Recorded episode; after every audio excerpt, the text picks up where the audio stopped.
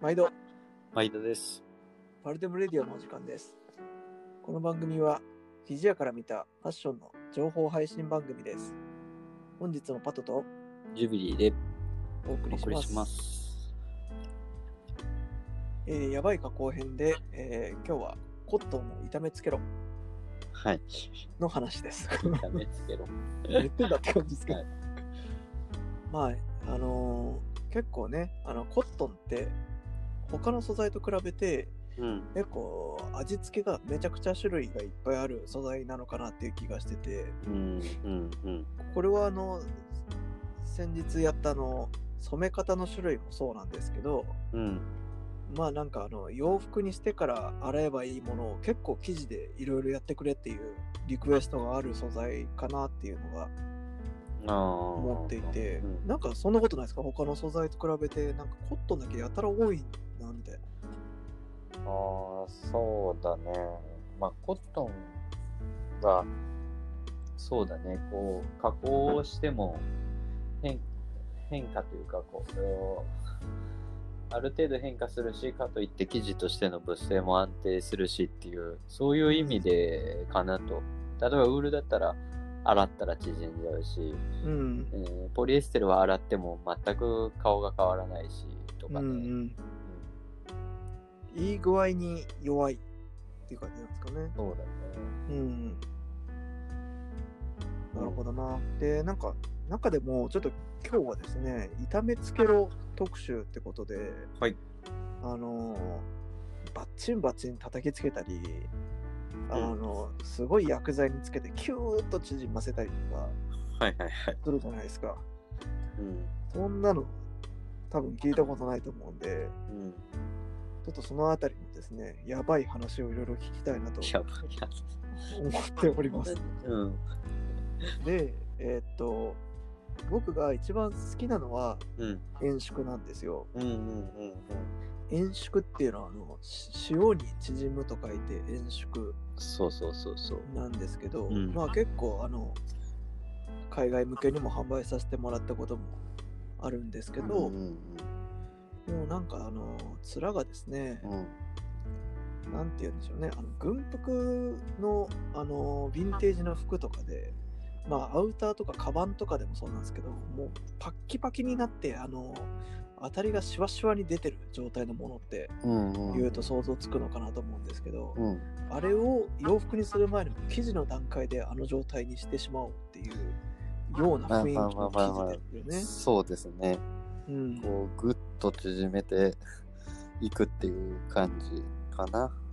ね、あれやる前と比べても本当に短くなるし狭くなるんですよね。そうそうそうそう。だから、まあ、どうだ。ひどい時20%以上縮むこともありますからね。すごいっすよね。うんこれってそのどういうもんなんですか？円縮っていうの。簡単に言うと、あの、アルカリ処理っていう形になるんですけど、うん。あの、これ自体はもともと海でやってたのかな？海水で。で、縮めてっていうものなんですけど、まあ、海水のアルカリ成分でや,、やってるっていうタイプですよね。うんうんうんそうそう。それで縮めて、で、ぐっと素材として詰ま詰まるっていうか、こう土木がみつみっちみちになって、で、うん。かつ、こう、風合いが変わっていくっていう形なんですけれども、うんかな？そんな感じなのかな？かアルカリ、なるほどね。うん。火星層だというか。結構ね、おそうそう。靴にやってみたり、アウターにやってみたり、いろいろありましたけど、ね、パリッパリになりますもんね。そうそうそうそうそう。すごいんですよ、ね。パリパリカサカサ。やっぱりあれやると、こう、ヴィンテージライクな、こう、タッチというかね、表情になりますよね。うん。うん。そうそうそうね。なんかそういうすごい硬くする方向のうん。洗いタクルもあれば、うん。なんかあのニドムとかみたいな、うん。この柔らかくしてなおかつ風合い出すみたいなやつもあるじゃないですか、バイオとか、うんうんうんあっち系っていうのはなんかどういうやり方っていうイメージ、まあ、種類はもちろんいろいろあると思うんですけど、そう。で、あ炎色は結局そういう危ない溶液を使って、えーうん。やるから、大きな機械でやるというよりは、いわゆる一旦ずつとか50メーターずつやったり、少量少量でやることが多くて、うん。ムとかはいわゆる本格的な大きい機械に入れてまあ溶液も入れるんですけどどっちかというと洗濯機で回し続けるっていう感じですかね。うん。であの生地をたた叩く強制的にぶつかったりすることでこう揉みほぐされていくみたいなイメージうんうん。そうそうそう。だから、それで表情とし、表情というか、風合いとしても柔らかくなっていくっていう感じかな。腰を抜かせるみたいな、そうそうそうそう。まあ、基本、それが2度だ、うん。基本的に生地なんて、まあ、その、50メーターとか長いものを加工するから、うんあんまり、あのーゆるゆるにすることってないんですよ。折る時うんも加工する時も、その縦に引っ張りながら加工する方が、綺麗にシワもな入らないし。うんなローラーみたいなやつでブワーって巻き取りながらそうそうそうそうそうそうそう。で、巻き取る時なんてゆるく巻いちゃったらダメだから、ピーンって払わなきゃいけないわけじゃん。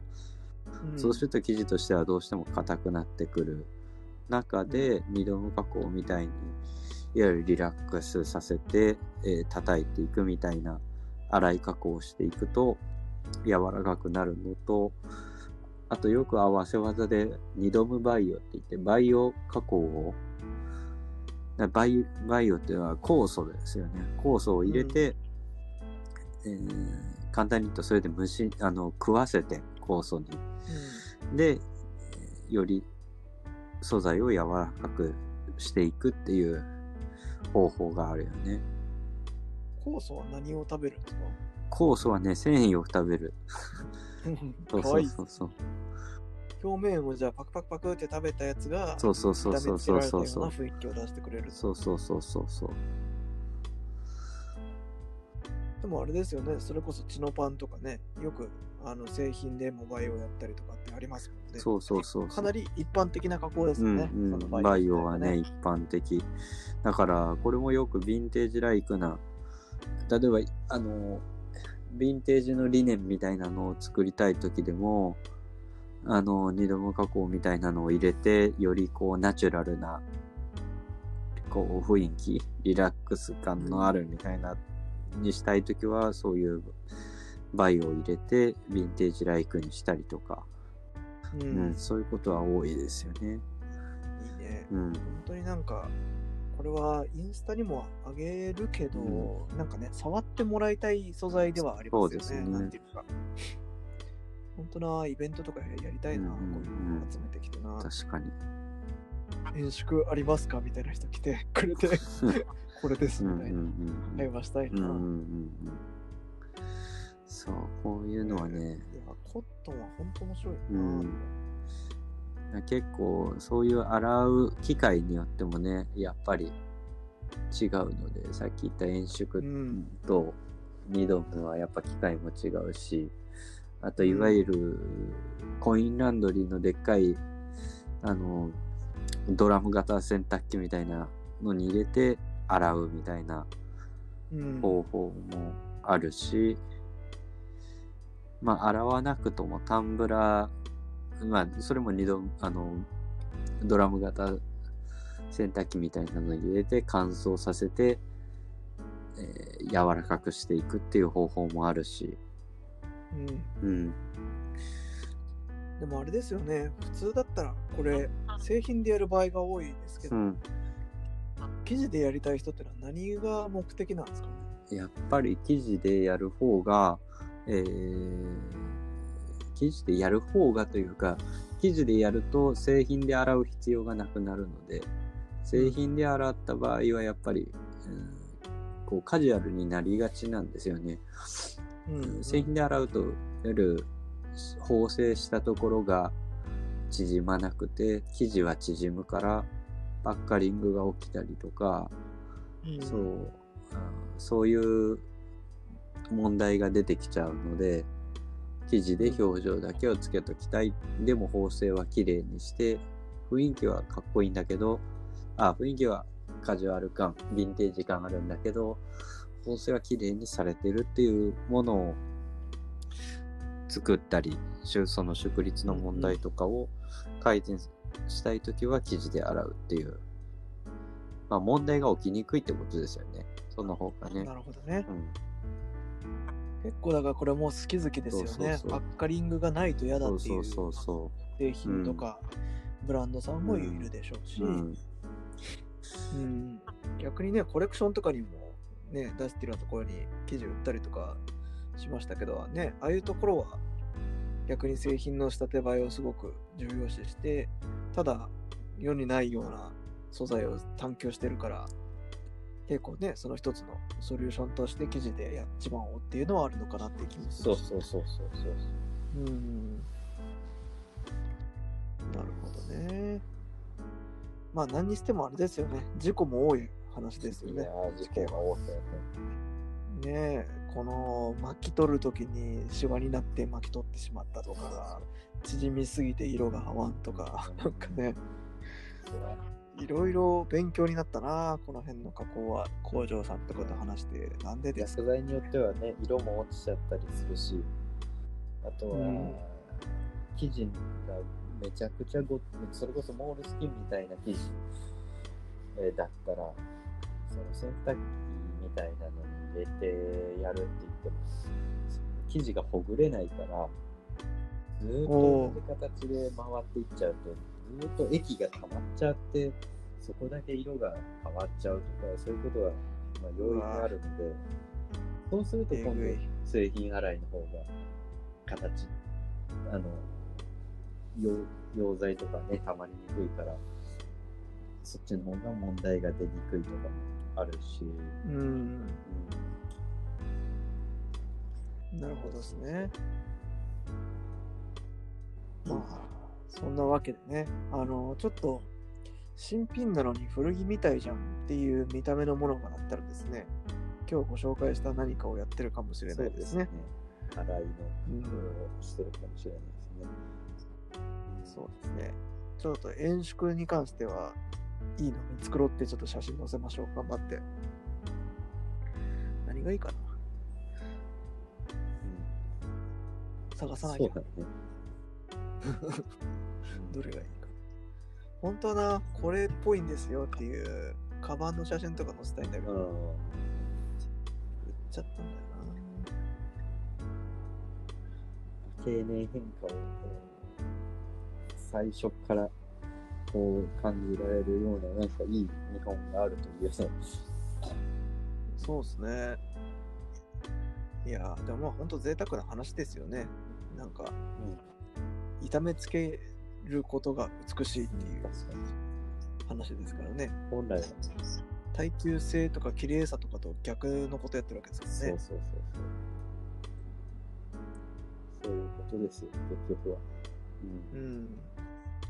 ちょっと最後にあの、これって僕ら結構必死にやったのって、なんか日本じゃないとできないからっていうのも結構あると思うんですけど、これってなんかやっぱりあれですか？中国とか東南アジア諸国とかではできないこともないけど、うん。やんないって感じですかね？管理とかで。結局、どこでもできちゃうことなので、そんなにうん。こう特殊な方法ではない。ただ、やっぱりうん。さっき言った、あの記事で問題が起きやすい、うん、うん安定性とか、これって結局水の量だけじゃなくて生地の入れ方、その洗濯機への入れ方とかでもやっぱ変わってくるし、洗濯機を入れる量でも変わってくるし、一個はそれと、あとはそれに付随する手間。やっぱりうん。